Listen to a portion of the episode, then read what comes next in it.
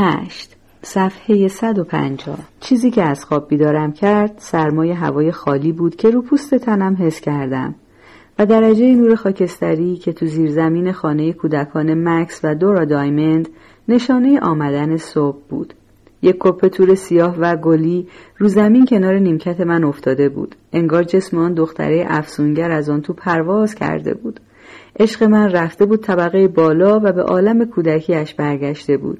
بچه‌های یتیمخانه با یک جور زیرکی هر روزه می‌دانند چه کار کنند که گیر نیفتند. به نظرم آمد که این برای دوست دختر یک گانگستری مثل من بد تربیتی هم نیست. با خودم گفتم آدم باید چند سال داشته باشد تا بتواند ازدواج کند. همونطور که خوابیده بودم فکر می‌کردم که زندگیم دارد از چند جهت و به سرعت تغییر می‌کند، طوری که خودم دارم ازش عقب می‌افتم. یا شاید هم یک چیز بیشتر نیست و همه چیز زور همان یک چیز را دارد، یعنی همان جور که دست آقای شولتز مرا عوض کرد، دست من هم دارد این بکی را تغییر می‌دهد و این تغییر و تحول تا بی‌نهایت ادامه دارد.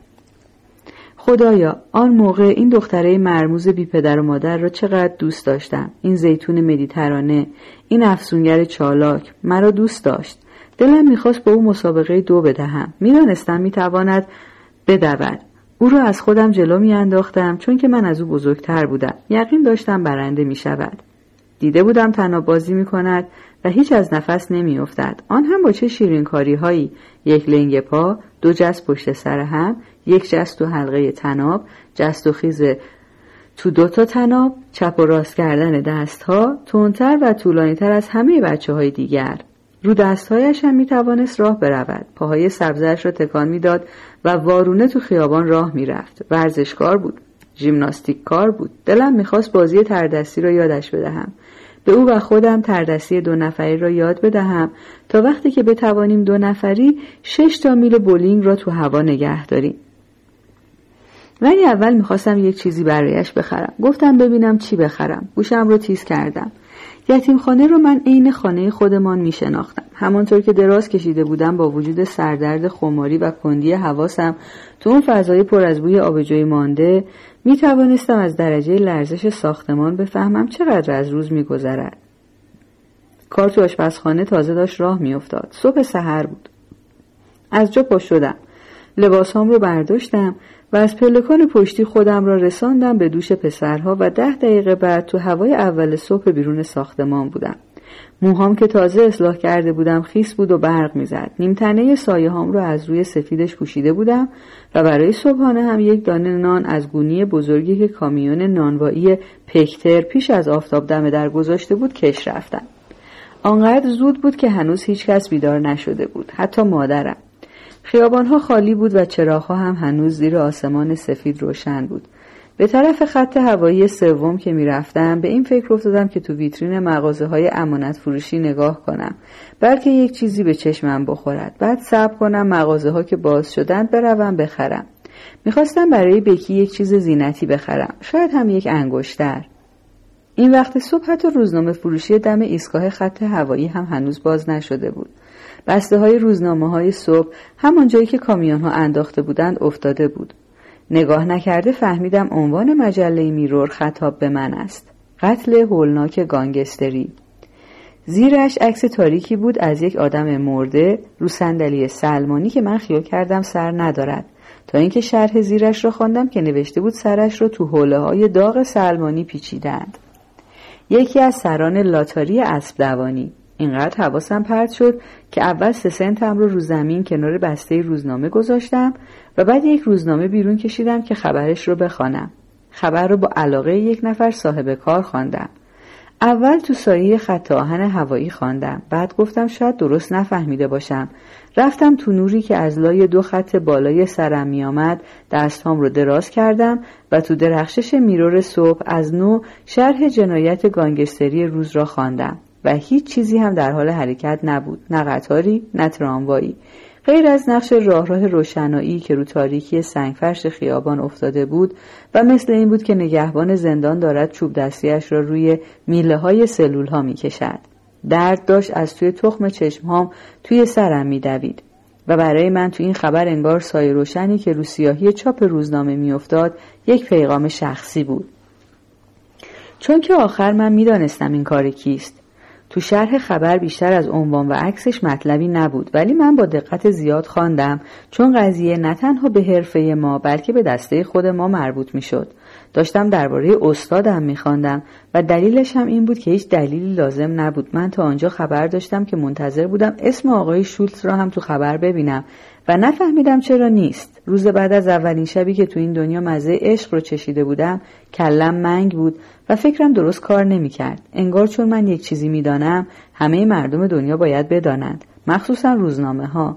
برگشتم یک نیوز هم بیرون کشیدم که عکسش تقریبا همان بود و هیچ مطلب اضافه هم نداشت. بعد یک هرالد تریبون برداشتم، یکی از آن ورقپاره‌های پر از قلمبه سلمبه. این آقایان هم چیز بیشتری نمی‌دانستند، ولی کلمه‌هایشان بیشتر بود. هیچ کدامشان چیزی نمی‌دانستند. گانگسترها هر روز هفته کشته می‌شدند، ولی مردم درست نمی‌دانستند چرا و به دست کی. سیم‌های قدرت پنهانی روی هم می‌افتادند، دوست‌ها دشمن می‌شوند، شرکت‌ها به هم می‌خورد. تو این کار و کسب هر کسی ممکن است هر روزی به دست هر کسی کشته شود. ولی مطبوعات و پلیس به ناظر عینی و شهادت و مدرک احتیاج دارند تا بتوانند سر از ماجرا در بیاورند. اینها شاید برای خودشان نظریه هایی داشته باشند، ولی کلی طول می کشد تا روایت معتبری سر هم کنند. درست مثل تاریخ نویس ها که بعد از آن که آبها از آسیاب افتاد تازه می روند خرابی ها را زیر و رو می کنند. من برخلاف آنها فوراً فهمیدم، انگار خودم بودم. قاتل هر چی دم دستش بوده به کار برده، برای خشم خودش یک وسیله آنی پیدا کرده، چون که آخر کدام آدمی است که بیاید یک نفر را بنشاند رو صندلی سلمانی که سرش را ببرد. آدم می‌بیند یارو نشسته، میپرد تیغ را برمی‌دارد. لابد مشاعرش رو به کلی از دست داده بوده، همانجور که سر آن بازرس ایمنی از دست داد. من وقتی به پست این داشت شولتز بزرگ خوردم که دیگر امپراتوریش رو به زوال بود، داشت اختیار خودش رو از دست می‌داد. عکس صفحه اول روزنامه از یک جنایتکار دیوانه حکایت میکرد. خب حالا تکلیف من چه میشود؟ حس میکردم که این کار من رو هم آلوده کرده، آن هم یک جور ناحقی، انگار به من خیانت کرده باشد و دیگر هیچی نیست که من از او یاد بگیرم الا از بین بردن خودم. عرق لزجی به تنم نشست و دچار آن حال وحشتناک تحمل ناپذیر شدم، یعنی دلم آشوب شد. اینجور وقتها آدم میخواهد خودش را بیاندازد و زمین را چنگ بزند. هیچ کار دیگری نمی شود کرد. دوروبرم را نگاه کردم و روزنامه ها را تو ظرف آشغالی انداختم. انگار اگر دستم ببینند توقیفم می کنند. انگار اینها مدرک جرم باشد. تو یک درگاهی نشستم و سرم را میان زانوهام گذاشتم و صبر کردم آن حال وحشتناک دلاشوبه هم تمام بشود. چند دقیقه بعد حالم بهتر شد. عرق تن آدم سرد می شود و حالت جا می آید. باز می توانی نفس بکشی. شاید در همین لحظه بود که این اعتقاد سری تو دلم جوانه زد که همیشه می توانم در بروم. می توانند دنبالم بگردند، ولی هیچ وقت گیرم نمی آورند. من یک راههای فراری بلدم که به فکر آنها هم نمی رسد. ولی حواسم رو که جمع می کردم، تنها فکری که می توانستم بکنم این بود که وقتی من پیش آقای شولتز نیستم، وجودش خیلی بیشتر از وقتی که هستم برای من خطر دارد. می رود باز دست به یکی از این کارهایی می زند که من خبر ندارم، آن وقت می آیند مرا می گیرند. هرچه اینها را کمتر ببینم خطرش برای من بیشتر است. همه‌شان، حتی آقای برمن. این حرف خیلی برخلاف میلم بود، ولی بدون شک اینجور حس می کردم. اگر این آدم یک جایی نباشد که من بتوانم ببینمش، پس من چطور در بروم وقتی نمیدانم کی باید در بروم؟ همانجا و همان وقت فهمیدم که باید تو دسته باشم. قدرت و حفاظ من همین است. زیر همان خط هوایی که نشسته بودم حس کردم که جدا شدن از اینها تجملی است که از سر من زیاد است. اگر پیش اینها نباشم جانم در خطر است. به خودم گفتم تو الان فکرت مغشوش است. برای اینکه آرام بگیرم شروع کردم به قدم زدن. هی قدم زدم تا بالاخره قطار هوایی مثل پیک امان قررش کنون از بالای سرم گذشت. ماشین‌ها و کامیون‌ها تو خیابان‌ها پیدا شدند. آدم‌هایی که کار داشتن می‌رفتن سر کارشان. ترامواها زنگ می‌زدند. مغازه‌دارها در مغازه‌هایشان را باز می‌کردند. من هم یک غذاخوری پیدا کردم و رفتم جلوی پیشخوان، شانه به شانه یک بابایی نشستم و یک لیوان آب گوجه فرنگی و یک فنجان قهوه خوردم و حالم که قدری بهتر شد، 2 تخم مرغ نیم رو هم با بیکن و دونات و یک قهوه دیگر سفارش دادم. بعد از همه اینها سیگاری هم آتش زدم و فکرش رو که کردم دیدم نه و از آنجورها هم که باید بد باشد بد نیست. خودش جلوی خودم به آقای برمن گفته بود ظاهرا یکی دو تا کار اساسی دیگه هست که باید انجام بدیم. آن پنجره شورها که از 12 طبقه افتادن پایین یکی از همین کارها بود. این هم دومیش بود. اینها قتل حساب شده مربوط به کار و کاسبی بود. مختصر و مفید عین تلگراف. آن بابا رقیب بود. پس قتل او برای آن چند نفری که آقای شولتز می‌خواست حرف خودش را حالیشان کند معنیش معلوم بود. ولی از طرف دیگر چون این قتل با تیغ سلمانی انجام گرفته بود به احتمال قوی‌تر برای دادستان ایالتی و مسلماً برای خبرنگاران جنایی و برای افراد وارد پلیس و آدم‌های انجمن تامانی و خلاصه برای همه اهل کار به غیر از رقبا معنیش این بود که این کار باید کار آدم دیگری باشد چون نشانه مخصوص داچمن را نداشت. این از جهت جنبه انتقام‌جویی‌اش به قتل‌های سیاه‌پوستا می‌خورد یا اهالی سیسیل، ولی به هر حال اینقدر جنبه‌های جور و جور داشت که میشد کار هر کسی باشد. همه اینها خیلی اسباب خاطر جمعی بود الا اینکه حالا داشت اوقات هم تلخ میشد که وقتی داشتن این کارهای مهم رو حل و فصل می‌کردن چرا من رو بیرون کردند؟ گفتم نکند موقعیت من بدون اینکه خودم خبر داشته باشم تغییر کرده. یا بدتر نکند اصلا از همون اول بی خود به خودم وعده داده بودم. این بود که تو خیابان سوم راه افتادم و باز مثل همون اول ناراحت شدم و همونجور احساس احتیاج کردم که برگردم پیش آقای شولتز. حال خیلی غریبی داشتم. بعد از آن قتل تو باشگاه امباسی رنگم از ترس سبز شده بود. شاید نباید اینجور رنگم میپرید. شاید خیال کردن من جگرش رو ندارم. چیزی نگذشت که شروع کردم به دویدن. تو سایه روشن به طرف خانه می دویدم. دو پله یکی رفتم بالا. گفتم شاید وقتی نبودم پیغامی برایم آمده باشد. ولی هیچ پیغامی نبود. مادرم ایستاده بود داشت کیسهاش رو می بافت. با کنجکاوی من رو نگاه کرد. بازوهاش رو بالا برده بود و دستهاش پشت سرش بود و دوتا از آن سنجاقهای نگیندار رو چپ و راست با دندان گرفته بود. من اینقدر طاقت نداشتم که صبر کنم تا سر کارش برود. اینقدر یواش می جنبید که کفرم را در می آورد. انگار دقیقه هایی او از مال آدم های دیگر کندتر بودند. یک جور زمان عوضی موقر برای خودش اختراع کرده بود و تو این زمان حرکت می کرد. بالاخره در پشت سرش بسته شد. پریدم کیف دست دومم را از ته گنجه در آوردم. از آن کیف های چرمی که بالاش جمع می شود مثل کیف دکترها، منتها خیلی بزرگتر. کت و شلوار کهنه‌ام رو تو این کیف گذاشتم با کفش نوک‌تیز و پیرهن و کراوات و عینک شیشه‌ای دورفلزی که شبیه عینک آقای برمن بود. به اضافه چند تا زیرپوش و جوراب، مسواک و برس سرم رو هم توی کیف گذاشتم. هنوز کتابی از کتاب فروشی نخریده بودم ولی این کار رو توی شهر می توانستم بکنم. بعد ناچار شدم آن کالسکه وحشتناک مورد علاقه مادرم را ببرم بیرون که بتوانم بروم زیر تخت اتوماتیکم را از آنجایی که قایم کرده بودم در بیاورم. این را گذاشتم ته کیف زیر چیزهای دیگر. چفت ها را انداختم و تسمه ها را بستم و کیف را دم در بیرونی گذاشتم و خودم رفتم پشت پنجره پله اضطراری نشستم به کشیک کشیدن. یقین داشتم همین امروز صبح میآیند مرا میبرند.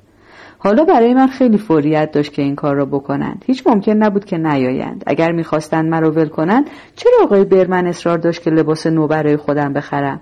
از این گذشته من از خیلی چیزا خبر داشتم. تیز هم بودم. میدانستم چه خبر است. نه تنها میدانستم چه خبر است، میدانستم چه خبر خواهد شد. تنها چیزی که نمیدانستم و نمیتوانستم پیش بینی کنم این بود که چجوری به سراغم میآیند. از کجا میدانند من کجا هستم؟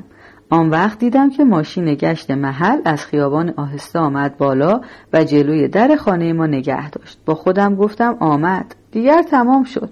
دیر شد. دارند همه رو میگیرند. بالاخره کار خودش رو کرد. همه ایمان رو به کشتن داد. وقتی همان پاسبان ناکسی که چند شب پیش مرا دید زده بود از ماشین درآمد فهمیدم قانون یعنی چه. لباس پلیس چه قدرتی دارد. عاجز و بیچاره حس کردم از آینده به کلی بریدم. آدم هر قدر زرنگ و زیرک و چابک باشد اگر وحشت لحظه تو را بگیرد از خیال فاجعه دست و پایت را گم می‌کنی. درست مثل جانوری که تو نور چراغ ماشین مانده باشد. نمیدانستم چه کار کنم.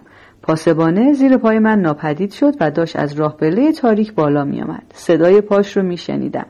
ولی تو خیابون که نگاه کردم دیدم آن پاسبان دیگر حالا از ماشین بیرون آمده و درست زیر پلکان فرار من دست به سینه به در راننده تکیه داده. گفتم گیرم انداختن.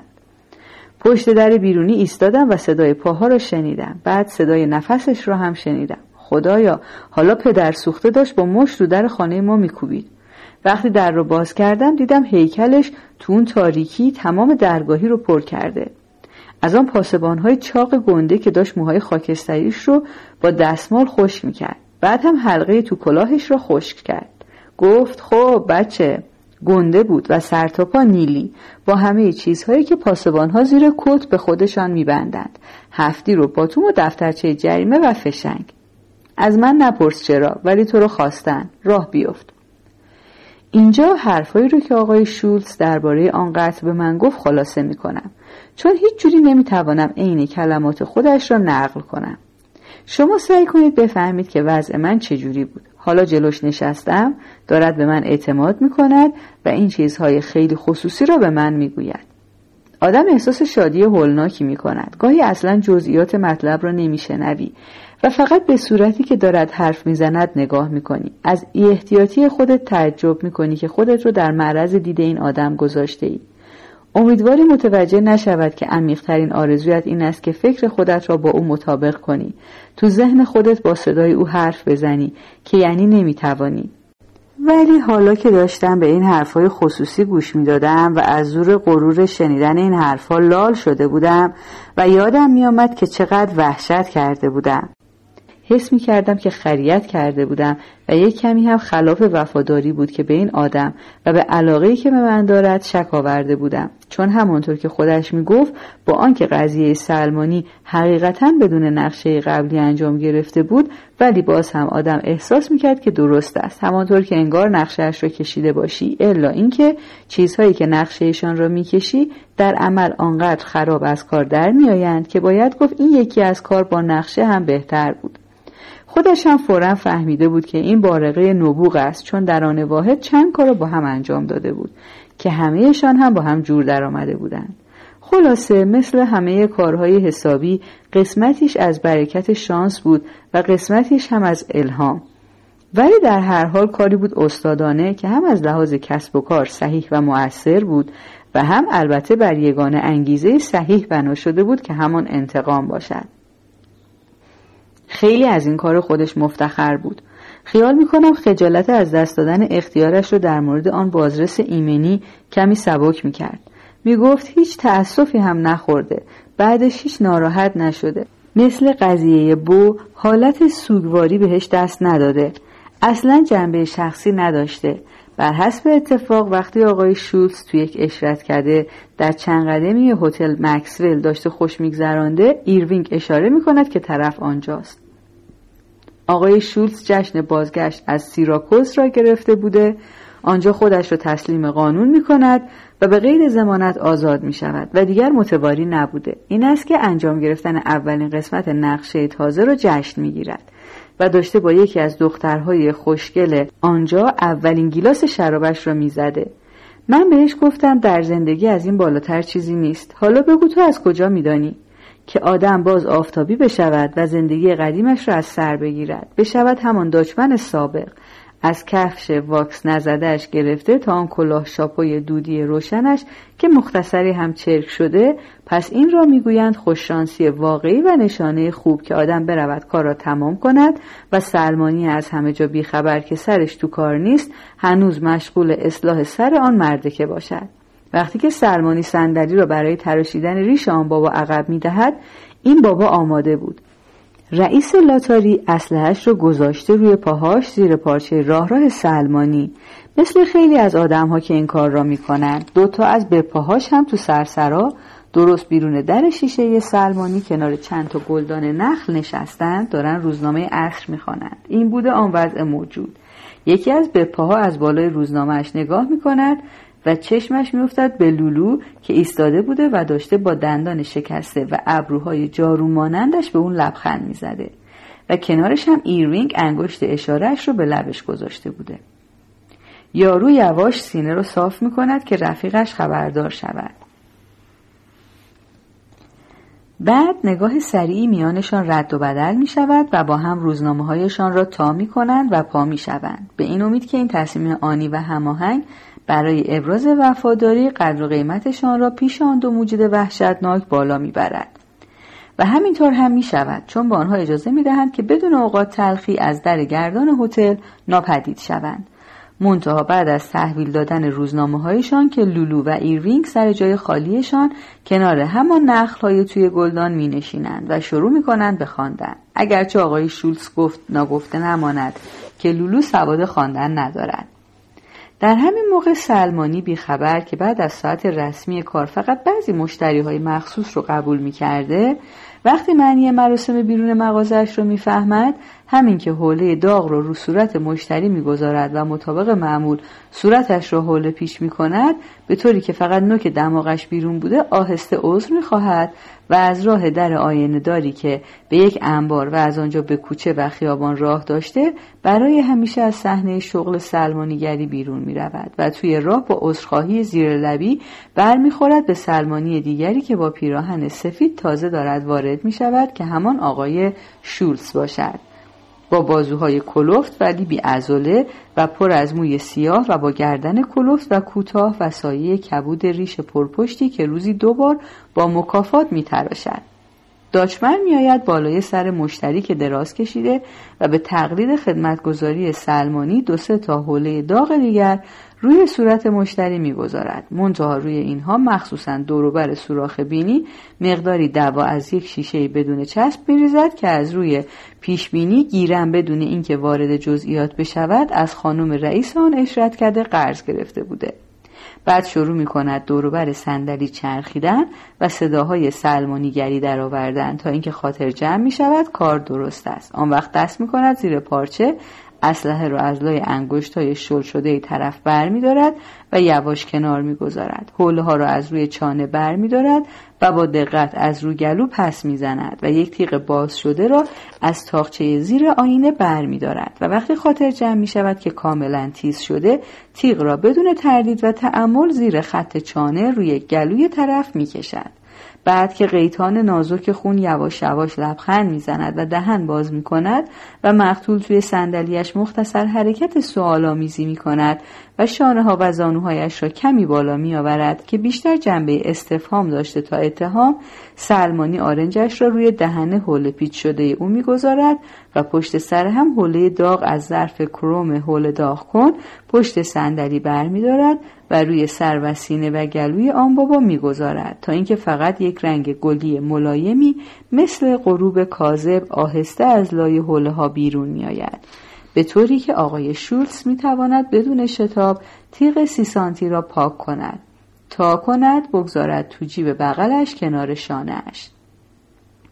و بعد از یک نگاه انتقامگیرانه به سرسرای سلمانی، انگار حالا جماعتی از آدم‌های صنعت لاتاری مثل بانکدارها و حسابدارها و اسبدارها و سوارها آنجا به تماشا ایستادن، دسته 7 تیر اسمیت اند وسن را با همون پارچه راه میمالد و آن را باز تو دست مقتول میگذارد و دست را باز روی پاها میگذارد و پارچه راه را روی جسد صاف میکند و از همان در آینه دار بیرون می رود و در پشت سرش با صدای تقی بسته می شود و 2 صندلی، 2 جسد و 2 باریکه خون که روی کف موزاییک مغازه می چکد برجا می ماند. آقای شولتز به همان عنوان روزنامه‌ای که نظر مرا گرفته بود اشاره کرد و گفت این کار هیچ چیز هولناکی نداشت. این از آن چرندیات روزنامه هاست. این روزنامه نویسا دستوردار نیستن. این کار تا دلت بخواهد قشنگ و حرفه‌ای بود. به هر حال شاید همان دوای بیهوشی بود که مردکه رو کشت. البته تکونم خورد. ولی خب مرغ هم وقتی سرشو میبری تکون میخوره. مرغ‌ها بعد از مردن بلند میشن میدون. هیچ میدونستی پسر؟ من خودم تو دهات دیدم. بخش دوم، صفحه 161. 9، صفحه 163. صبح روز اول روی پله‌های ساختمان دادگاه ایستاده بودیم و از بالای یک نهر کوهستانی که روش پل زده بودند، کشتارها و چراگاه‌ها و تپه‌های اطراف را تماشا می‌کردیم. همه چیز روی تپه‌ها سبز و بنفش بود و کشتارها سبز سیرتر بودند. خورشید هم تو آسمان نیلی میتابید و از یک جای دوری صدای یک گاو می‌آمد که به گوش من انگار صدای شادی عظیم و ناخودآگاه طبیعت بود. ولی دیدم لولو زیر لب دارد میگوید من این چیزها رو سرم نمیشه. اینجا کجا میشه رفت گردش؟ من پیش از آن هیچ به روستا نرفته بودم مگر اینکه پارک ونکورتلند رو هم جزو روستا حساب کنیم. ولی از بوی روستا و از نورش خوشم آمد، از آرامش تمام آسمانش هم خوشم آمد. ضمناً من به حکمت مناطق سکونت انسانی وارد بودم. آن دورها چیزهای مورد احتیاج را می‌کاشتند و دامها را برای لبنیات نگه می‌داشتند. این شهر هم که اسمش اوننداگا بود و مرکز این بخش محسوب می‌شد، بازارشان بود. شهر را روی دامنه تپه‌های مشرف به زمین‌های کشاورزی ساخته بودند. نهر آب هم از کوه می‌آمد و درست از وسطش می‌گذشت. کسی نگفت نرو. من هم یک گشتی روی پل لغلغوی نهر زدم و آب را تماشا کردم که تند و کم عمق رو سنگ‌ها می‌دوید. آب وقتی درست بالای سرش می‌ایستادی پهن‌تر بود و به رودخانه بیشتر شباهت داشت تا به نهر. بعد چند کوچه بالاتر از رودخانه یک کارخانه چوب‌بری خالی پیدا کردم که دیوارهاش کج شده بود و گمانم با یک باد حسابی می‌خوابید. این کارخانه رو خیلی وقت پیش بسته بودند ولی به خوبی نشان میداد که یک نفر در گذشته نقشه بزرگی در سر داشته و منظورش بهره برداری از منابع طبیعی بوده که من تو کتاب جغرافی خوانده بودم و هیچ وقت درست متوجه معنیش نشده بودم. آخر آدم همینجوری متوجه معنی عبارت‌هایی مثل منابع طبیعی نمی‌شود. باید درخت‌ها رو روکوها ببینی و رودخانه و کارخانه چوب‌بری کنار رودخانه رو هم ببینی تا یواش یواش مطلب دستگیرت بشود و معنی همه چیز را بفهمی. ولی یک وقت خیال نکنید من یک همچین زندگی را برای خودم می‌خواستم. آدم‌های زیادی تو اوننداگا زندگی کرده بودند و مرده بودند و چیزی که از خودشان به جا گذاشته بودند خانه‌هایشان بود. من فوراً فهمیدم که این خانه‌ها رو خیلی وقت از ساختند. خانه‌هایشان چوبی بود. مردم روستا تو خانه‌های چوبی زندگی می‌کنند که بغل هم ساختند، مثل یک مشت جعبه خیلی گنده که روش جوهر گردویی سیر مالیدند یا رنگ خاکستری که ورقه شده، با تاق شیروانی و ایوان پر از هیزم. بعضی خانه‌های عجیب هم بود که کنارش یک برج داشت که تاقش مثل کلاه کاغذی بود، با پنجره‌های خمیده و رکوب‌هایی که با نقش‌های جورواجور کوبیده بودند و رویشان نرده آهنی کار گذاشته بودند. انگار از دست کبوترها ناراحت بودند. به هر حال به لولو گفتم اینجا هم آمریکاست، ولی او شک داشت. ساختمان‌های دولتی سنگی بودند. ساختمان دادگاه را با تکه‌های سنگ قرمز و قرنیز سنگ خارا ساخته بودند که مرا به یاد یتیمخانه مکس و دورا دایموند می‌انداخت. منتها این بزرگتر بود و در و پنجره‌اش تاق گرد داشت و گوشه‌هایش را هم گرد کرده بودند، چنانکه عدالت گاهی حکم می‌کند و مدرسه 4 طبقه اوننداگا هم از همان سنگ قرمز بدریخ ساخته بودند و همینطور کتابخانه عمومی را که ساختمان یک اتاقه خیلی کوچکی بود که روش سنگ چسبانده بودند برای اینکه بیننده خیال کند مردم کتاب خواندن را جدی‌تر از آن می‌گیرند که در واقع می‌گرفتند. بعدش هم یک کلیسای گوتیک سنگ خاکستری بود که از روی فروتنی اسمش رو گذاشته بودند کلیسای روح القدس و این تا اینجا تنها چیز شهر بود که اسم اوننداگا روش نبود. همان اوننداگای سرخپوست که ظاهرا خیلی آدم مهمی بوده. یک مجسمه هم از او تو چمن دادگاه گذاشته بودند که دستش رو سایبان چشمش کرده بود و به طرف غرب نگاه میکرد. وقتی لولا خانم درو بار اول اومد بیرون و این مجسمه رو دید انگار خیلی نظرش رو گرفت. آنقدر نگاهش کرد که آقای شولتز کفری شد و کشید بردش. بزرگترین ساختمان شهر هتلش بود. هتل اوننداگا البته 6 طبقه آجر قرمز درست تو دل محل کسب و کار. اگر بشود همچین اسمی روش گذاشت چون تو خیلی از طبقه هاش تابلو اجاره داده می شود پشت پنجره گذاشته بودند و چند تا ماشینی که جلوی هتل با چرخ جلو رفته بودند رو پیاده رو از آن مارمولک‌های سیاه قدیمی بودند، مثل مدل ای و مدل تی یا باری‌های مزرعه با دیفرانسیل زنجیری و بدون در. تو شهر اوننداگا زیاد خبری نبود. در واقع با وارد شدن ما خبر شهر خود ما بودیم. این را از اینجا فهمیدم که پیرمرد سیاه‌پوستی که پادو هتل بود کیف مرا با خوشحالی زیاد برداشت آورد تو اتاق شخصی خودم تو طبقه آخر و حتی برای گرفتن انعامی که حسابش رو کرده بودم صبر نکرد. همه ما اینجا می‌ماندیم تو طبقه 6م که آقای شولتز تمامش رو اجاره کرده بود. هر نفری دست کم یک اتاق برای خودش داشت وگرنه درست نبود. این رو آقای شولتز گفت و یک نگاهی هم به لولا خانم انداخت. او هم یک سویت را برای خودش گرفت و خود آقای شولتز هم یک سویت دیگر گرفت. باقی همه اتاقهای تکی گرفتیم غیر از آقای برمن که یک اتاق اضافی هم گرفت با یک خط تلفن مستقیم که به تلفن خانه هتل وصل نبود. صبح روز ورودمان خودم رو انداختم رو تخت خوابم، یک در رو باز کردم، دیدم وای، یک حمام با یک وان بزرگ و چند تا حوله سفید نازک رو جا حوله‌ای و یک آینه قدی هم پشت در. حمامش به بزرگی آشپزخانه ما بود. کفش سرامیک 8 ضلعی کوچکی بود، مثل پاگردهای خودمون تو برانکس، ولی خیلی تمیزتر. تخت خواب من نرم و پهن بود و آسمانش مثل نصف یک چرخ گاری از چوب افرا. یک صندلی مطالعه هم بود که یک چراغ از میزی که کنارش بود به طرفش آمده بود. یک گنجه کشوی آینه دار هم بود که تو کشوی بالاییش قسمت کوچکی داشت برای پول خرد و چیزهای کوچک دیگری که ممکن است گم و گور بشود. پرده ها تور سفید نازک بود که با یک ریسمان میشد کشید. پشتشان هم سایبان سیاه داشت، مثل مال مدرسه خودمان که وقتی میخواستیم نمایش یا فیلم تماشا کنیم با یک قرقره که به لبه پنجره وصل بود محکم میبستیم. کنار تخت خواب یک رادیو بود که خرخر میکرد، ولی مثل اینکه هیچ ایستگاهی را نمیگرفت.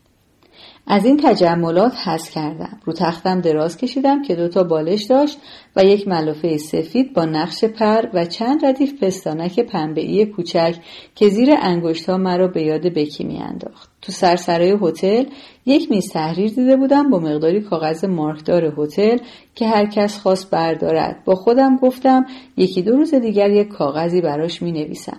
شروع کردم به فکر کردن که چی بنویسم، برای اینکه بی خداحافظی راه افتادم عذرخواهی بکنم یا نه و از این حرفها، ولی آرامش هتل فکرم را برید.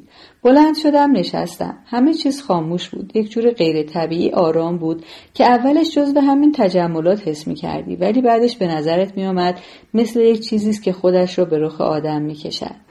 منظورم این نیست که حس کردم کسی دارد مرا می‌پاید، نه اصلاً. بیشتر مثل این بود که جامعه یک انتظارهایی دارد که میخواهند مرا متوجه خودشان کنند، به شکل نقش کاغذ دیواری مثلا، ردیف ردیف دسته های کوچک گل آلاله یا میز و صندلی چوب افرا که ساکت سر جای خودشان نشسته بودند، مثل وسایل آیین مرموزی که منتظرند من درست به جا بیارم. بلند شدم نشستم. تو کشو میز بغل تخت خواب یک کتاب مقدس پیدا کردم. گفتم لابد کسی تصادفاً جا گذاشته. بعد از پاکیزگی و مرتب بودن اتاق فهمیدم که این هم باید جزو مبلمان اتاق باشد. از پنجره بیرون را نگاه کردم. اتاق من طرف پشت ساختمان بود و منظره پشت بام صاف دکانها و انبارها خوب پیدا بود. تو اوننداگا هیچ چیزی از جاش جمع نمیخورد. پشت هتل یک تپه کاج بود که توانسته بود جلوی آسمان را بگیرد. میدانستم لولو الان چه حالی دارد، یعنی از نبودن زندگی به صورت که ما میشناختیم، پر از سر و صدا و تق و توق و بوق و زنگ و خرخر چرخ و جیرجیر ترمز و خلاصه همه بی‌نزاکتی های جور با جوری که از چپاندن آدم های زیاد توی جای کم به وجود می آید، جایی که آدم می تواند حقیقتاً آزاد باشد و به خودخواهیش میدان بدهد.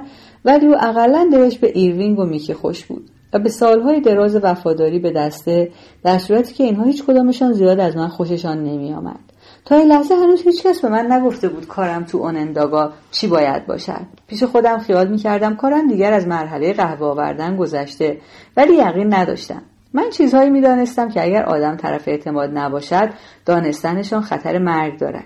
دیدم دارم درجه اطمینان خاطرم رو در مقابل خطری که دوچارش بودم اندازه می گیرم. آن هم نه برای اولین بار. همیشه همینجور است. هر بار که خیالم از جریان کارها راحت باشد و بدانم که این زندگی افزون شده را دارم، بدون اشتباه ادامه می دهم. کافی است به یاد بیاورم که یک اشتباه کوچک وضعم را عوض می کند. آن هم شاید بدون اینکه خودم بدانم. گفتم من دستم به جرم و جنایت آلوده است. ممکن است مرا بگیرند، محاکمه کنند، محکوم به مرگ کنند. ولی این برای محکم کردن جای من کافی نیست. به فکر بو واینبرگ افتادم و در اتاقم را که به راهرو موکتدار کم نوری باز میشد باز کردم و نگاهی به این ور آن ور انداختم، بلکه نشانه‌ای از زندگی پیدا کنم. همه درها بسته بود. به اتاق خودم برگشتم و در را بستم که سکوت آنجا را به هم نزنم. و از این کار به قدری پکر شدم که تصمیم گرفتم یک کاری بکنم. این بود که کت و دو تا شلوار نوع مغازه کهنم رو از چمدان درآوردم و تو کنجه بزرگ و گردآلود اتاق آویزان کردم و پیراهن و این چیزها و هفتیرم رو تو کشو گذاشتم و بعد چمدان خالی رو گذاشتم تو گنجه و نشستم روی لبه تخت خواب و حالم از همیشه بدتر شد. یک علتش شاید این بود که همیشه وقتی آدم به جای تازه‌ای می‌رود وارد که می‌شود آنجا مرموز به نظر می‌آید. یا شاید هم اونطور که به خودم میگفتم برای این بود که من به تنهایی عادت نداشتم. هنوز 5 یا 10 دقیقه بیشتر نبود که تنها بودم. به تنهایی عادت نکرده بودم. به هر حال آن خوشبینی اول روز به کلی از میان رفته بود. تنها چیزی که حالم را جا آورد سوسکی بود که دیدم دارد میان شاخه‌های آلاله از دیوار بالا می رود. چون آن وقت فهمیدم که هتل اوننداگا آنطور هم که خودش وانمود می کرد نیست. 2 روز اول بیشترش با خودم تنها بودم. آقای برمن $50 اسکناس خرد به من داد و گفت که هرچه میتوانم تو جاهای جور و جور خرج کنم. این کار آنطور که به نظر میامد آسان نبود، چون که تو اوننداگا مثل خیابان باتگیت نعمت خدا فراوان نبود. مغازه ها جاهای سوتوکوری بودند با قفسه های خالی و در فاصله میان این مغازه ها هم مغازه های دیگری بود که درشان تخته شده بود. رفتم تو یکی از شعبه های بن فرانکلین که همه چیز رو به 5 سنت و 10 سنت می فروشد. دیدم کارش خیلی خراب است. من خودم تو چند تا از بهترین شعبه های این فروشگاه تو نیویورک چیزهایی بلند کرده بودم و میدانستم وضعشان چجوری باید باشد، ولی این شعبه کوچک آنقدر مفلوک بود که صاحبش فقط یک لامپ ته دکان روشن کرده بود و بچه‌های دهاتی که با پای برهنه میآمدند از کف پوسیده دکان تراشه چوب تو پاشان میرفت. آنقدر جنسی هم نداشت. من چند تا ماشین و موتورسیکلت اسباب بازی فلزی خریدم که پاسبان هم سوارشون بود و به بچه‌ها بخشیدم. یک فروشگاه لباس زنانه هم پیدا کردم و یک کلاه حصیری لبه پهن برای مادرم خریدم. بعد رفتم اداره پست و کلاه را با گرانترین نرخ پست برای مادرم فرستادم. یک مغازه ساعت فروشی هم دیدم و یک ساعت $1 برای خودم خریدم. توی شیشه دراگستور لولو و میکی راننده رو دیدم که جلوی بساط نوشابه فروشی ایستاده بودند و داشتند با نی شیر و مالت می‌خوردند. یک خورده که میمکیدند هی به لیوانشان نگاه میکردند که ببینند چقدر دیگر باید بخورند که این شکنجهشان تمام بشود. خیلی خوشحال شدم که دیدم آقای برمن به آنها همان دستوری را داده است که به من داده بود. وقتی از تو دراگستور بیرون آمدند برای تمرین دنبالشان راه افتادم. جلوی ویترین مغازه‌ای که یک تراکتور توش به نمایش گذاشته بودند بلا تکلیف ایستادند. بعد یک مغازه دیگر پیدا کردند و رفتند تو، ولی من می‌دانستم آن تو روزنامه‌های نیویورک پیدا نمی‌شود. آمدند بیرون 2 تا سیگار روشن کردند که آنقدر مانده بودند که مثل مشعل آتش گرفتند. لولو کفرش بالا آمد و میکی بهش دلداری داد. یک گونی 25 کیلویی هم پیاز خریدند و تو یک بشقه آشغالی انداختند. رفتند تو یک مغازه لباس ارتش و نیروی دریایی و من از تو شیشه دیدم چند تا پیرهن و کلاه برداشتم و بعد 2 جفت پوتین کار به پایشان امتحان کردند که یقین داشتم هیچ وقت به پایشان نمی‌بینم. روز دوم این ولخرجی دیگر فکر من از کار افتاد. آن وقت به فکرم رسید که اگر چند تا دوست برای خودم پیدا کنم باز همین مقصود حاصل می شود. این بود که برای چند تا از بچه‌ها که دنبالم راه افتاده بودن بستنی قیفی خریدم و رفتم تو یک پارک کوچک مقابل دادگاه با 3 تا توپ لاستیکی صورتی شروع کردم به بازی تردستی.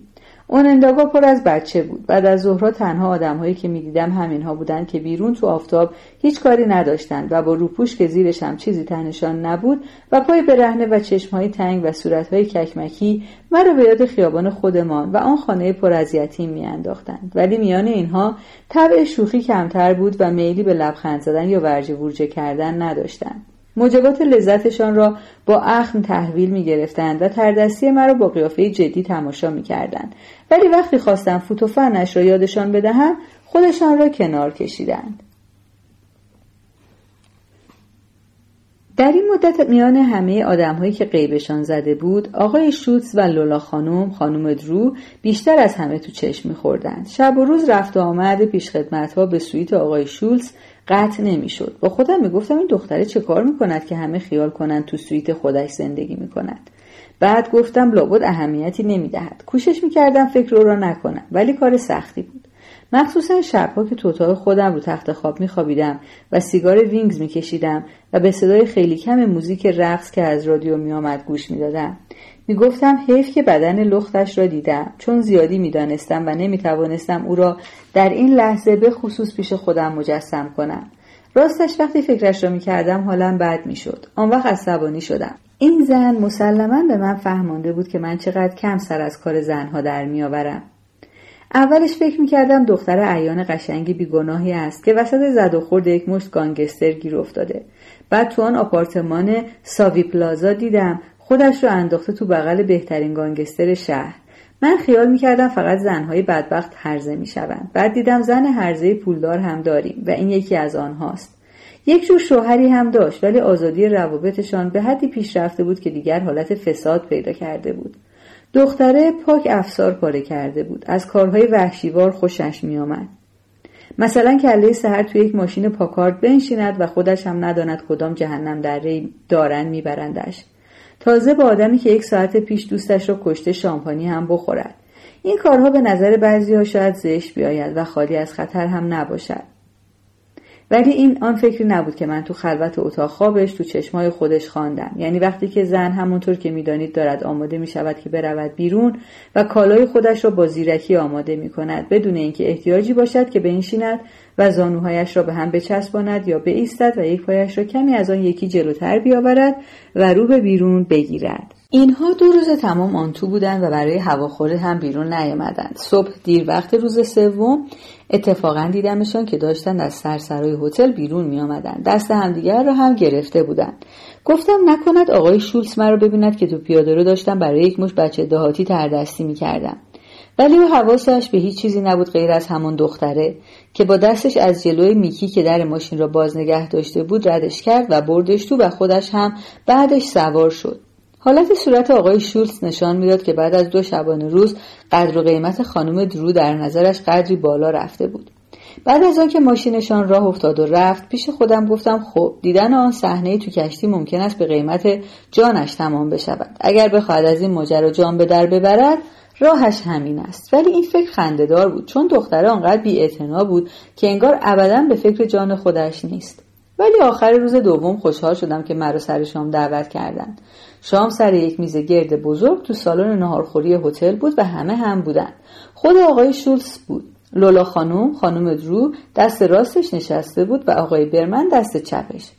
باقی ما هم که لولو و میکی راننده و ایروینگ و من بودیم رفتیم ردیف روبرو نشستیم.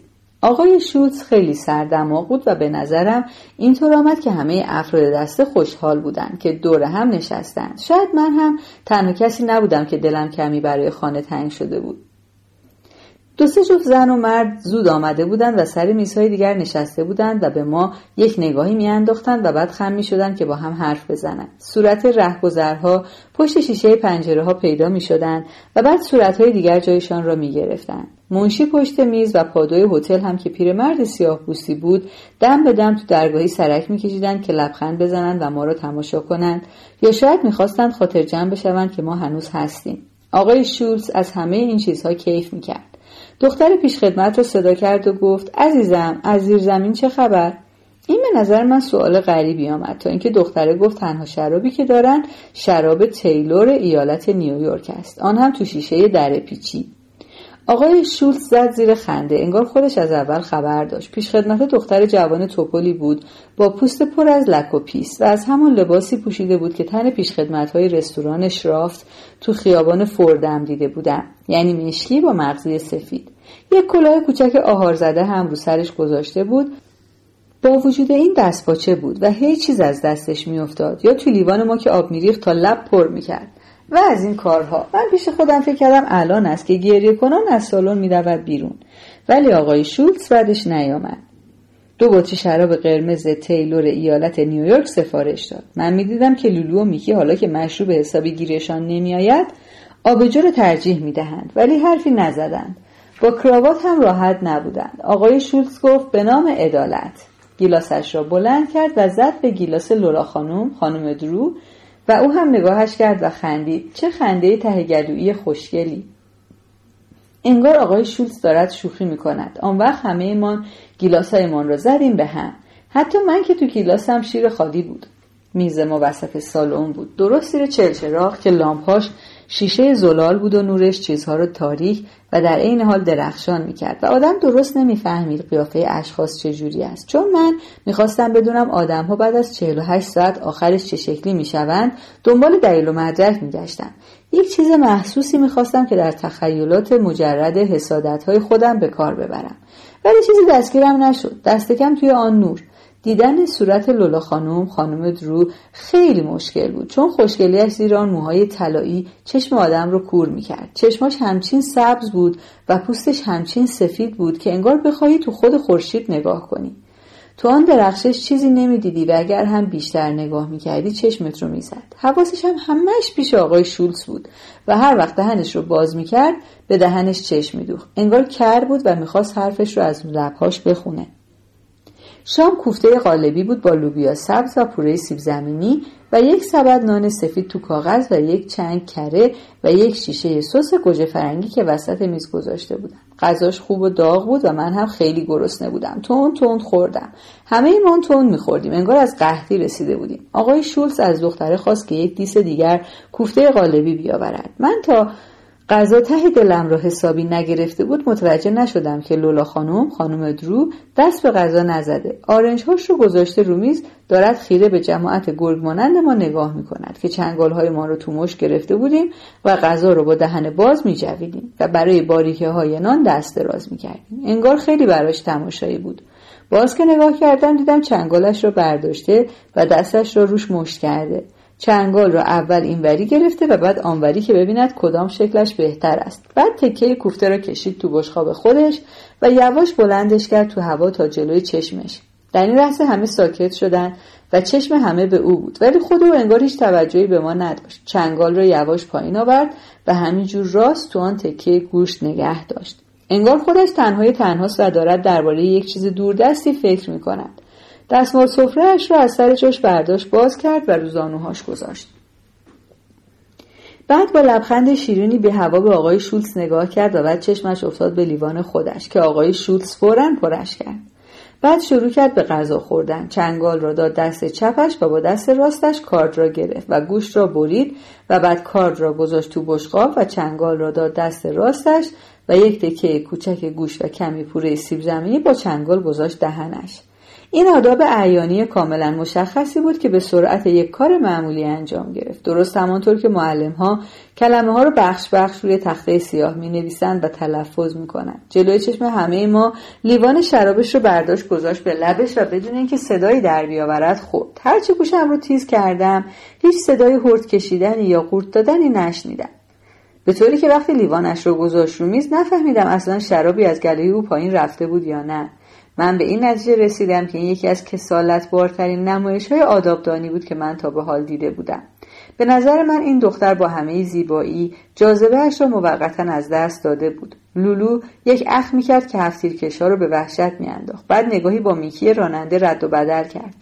آبدابا هم با قیافه غمناکی چشمش را به رومیزی دوخت و حتی ایروینگ خونسرد هم نگاهش را پایین انداخت، ولی آقای شولتز لبهاش رو جلو داده بود و کله‌اش رو تکان میداد، انگار مطلب مهمی دارد بیان می شود. بعد خم شد جلو و با صدایی که به خیال خودش ملایم بود گفت: متشکر خانم درو، از توضیحات شما متشکریم. یقین دارم قصد این بود که همه باید مواظب رفتار خودمان باشیم.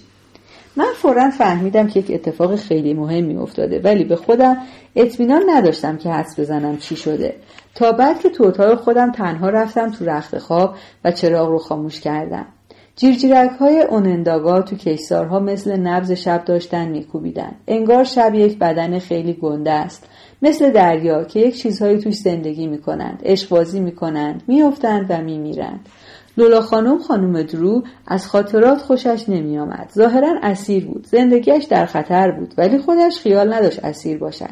میخواست در این زندگی سهیم باشد. البته حرفی که آقای شورت زده بود درست بود، چون اینجا همه ما میبایست مواظب خودمان باشیم، مثل یک مش مسافر که وارد کشور یک دیکتاتور خارجی شده باشند. ولی چیزی که همه رو سر میز مات کرد این بود که آقای شولتز جانب دختره رو گرفت. دختره آن بازی رو درآورده بود که یعنی دارد به یک مشت حالوی بدبخت بیچاره درس میدهد. آن وقت آقای شولتز به جای اینکه بزند تو گوشش که احتمالاً هر کس به جای او بود میزد، تازه کارش رو هم قبول کرد و تشویقش هم کرد. مثل این بود که یک خبری رو دارد اعلام می‌کند. یعنی این دختره هم وارد شده و بعد از این هم باید هواشو داشته باشند. البته من یقین نداشتم که فکرم درست است، یعنی اینکه این همه همینجور فکر می‌کنن، ولی از سابقه کار خودم با آقای شولتز می‌دونستم که این آدم دوست دارد دیگران دنبالش بیفتند. در مقابل آدم‌هایی که به طرفش جذب می‌شوند ضعیف است. در مقابل دنبال روهاش، تحسین کننده‌هاش، وردست‌هاش و کسانی که از او مستقل بودند، چه بچه‌های خودنما و چه زن‌هایی که مردشان را خود او کشته بود. بالاخره این دختره جزو غنایم جنگی بود. ارزش لذت بخشش در این بود که بو واینبرگ دوستش می‌داشت. با خودم می‌گفتم لابد از پیروزی خودش کیف می‌کند. با این دختره سرگرم است، ولی به فکر با است که مرده و رفته. روز بعد صبح اول وقت آقای برمن در اتاق مرا زد و گفت که لباس نوام رو بپوشم و عینکم رو بزنم و 15 دقیقه دیگر تو سرسرای هتل آقای شولتز را ببینم. من 10 دقیقه بعد پایین بودم و وقت داشتم بروم کافه یک فنجان قهوه با یک نان شیرینی بخورم. وقتی برگشتم دیدم همه دارن میاین بیرون. میکی هم با ماشین پاکاردش حاضر بود و لولو داشت بغل دستش مینشست. آقای شولتز و خانم درو پشت ماشین نشسته بودند. من هم پریدم تو. راهش کوتاه بود. در واقع بعد از نبش بانک ملی اوننداگا بود که ساختمان باریکی بود از سنگ آهکی با 2 تا پنجره باریک دراز و ستون‌هایی که مثلث پیشانی ساختمان را بالای درهای ورودی نگه می‌داشتند. میکی آن دست خیابان نگه داشت و ما همه نشستیم و ساختمان را نگاه کردیم. موتور ماشین هم روشن بود. لولو گفت من اتفاقاً یه بار الوین پینکس رو دیدم که با فلوید خوشگله کار میکرد. از اون صندوق شکنهای عالی بود. آقای شولتز گفت بله، ولی حالا کجاست؟ خب یه مدتی خوب کار کردن. آقای شولتز گفت کلت رو به کار بنداز لولو. رفتن دنبال نون به جایی که قفل و کلید داره. کار آدمهای احمقه. دستش رو زد رو کیف روزانوش رو گفت اون مردکه الدنگ اصلا تو جریان واقعی اقتصاد نیست. بعد گفت خب خانم ها و آقایان، و از ماشین پیاده شد و در رو برای خانم درو و من باز نگه داشت. من نمیدانستم چه کار باید بکنم. وقتی از ماشین پیاده شدم خانم درو گفت صبر کن ببینم و کراوات سنجاقی من رو مرتب کرد. من بی اختیار خودم رو عقب کشیدم. آقای شولتز گفت فقط پسر خوبی باش، میدونم کار سختیه. حس می‌کردم که پاشنه پام دارد تو کفش نوکتیزم تاول میزند. قلاب‌های سیمی عینک شیشه‌ایم پشت گوشم را میزد. البته فراموش کرده بودم کتابی رو که آقای برمن گفته بود بخرم. این بود که ناچار کتاب مقدس اتاق هتل رو تو دست چپم گرفتم. دست راستم رو خانم درو گرفته بود که وقتی پشت سر آقای شولتز داشتیم از خیابان می‌گذشتیم کمی فشارش داد و گفت خوشگل شدی. من دلخور بودم که با آن کفش بلند کننده هم باز او از من بلندتر بود. خانم درو گفت دارم تعریفت رو میکنم، عقل کردن نداره. ما را از جلوی گیشه یک راست بردن به دفتر پشت و رئیس از پشت میزش پا شد آمد با آقای شولتز دست گرمی داد. اگرچه زیر چشمی همه ما را آرام برانداز کرد. آدم گنده‌ای بود که قبقب گنده فانوس مانندی داشت و وقتی دهنش تکان میخورد زیر چانه‌اش مثل تلمبه هیدرولیک کار میکرد. پشت سرش یک در آهنی باز بود و پشتش یک پستو بود که بیشتر به قفسه بندی اداره پست می‌خورد. بعد از اینکه مراسم معرفی به عمل آمد و آقای شولتز مرا به اسم پرودیجی PRODIGY یعنی بچه نابغه، آقای شولتز این کلمه را اشتباهاً به جای پروتژه PROTEJE مورد حمایت یا پسرخوانده به کار می‌برد. خودش و خانم درو را به اسم معلم من معرفی کرد. رئیس بانک گفت خب بفرمایید بنشینید. همیشه اشخاص معروف وارد شهر ما نمیشن. امیدوارم از این شهر خوشتون اومده باشه. آقای شولتز گفت اوه بله، و شروع کرد به باز کردن تسمه کیف دستیش. این سفر برای ما مثل ییلاق رفتن میمونه. خب ما هم همین ییلاق رو داریم، شنا تو آبگیرها، قزلالا تو رودخونه، جنگل بکر.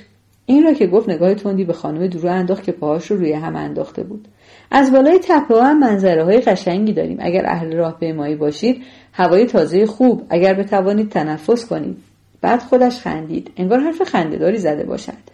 و همینجور که داشت از این چرت و پرتا میگفت، نگاهش هی برمیگشت به کیفی که حالا آقای شولتز خم شده بود و داشت میگذاشت روی میزش. در کیف را باز کرده بود به طوری که وقتی کیف را تکان داد و عقب کشید، بسته‌های اسکناس پشت سبز ریخت رو کاغذ آب خشک‌کن سبز. با این حرکت حرف رئیس بانک یهو بند آمد. اگرچه تلمبه هیدرولیک تا یکی دو لحظه دیگر دهنش رو باز نگه داشت.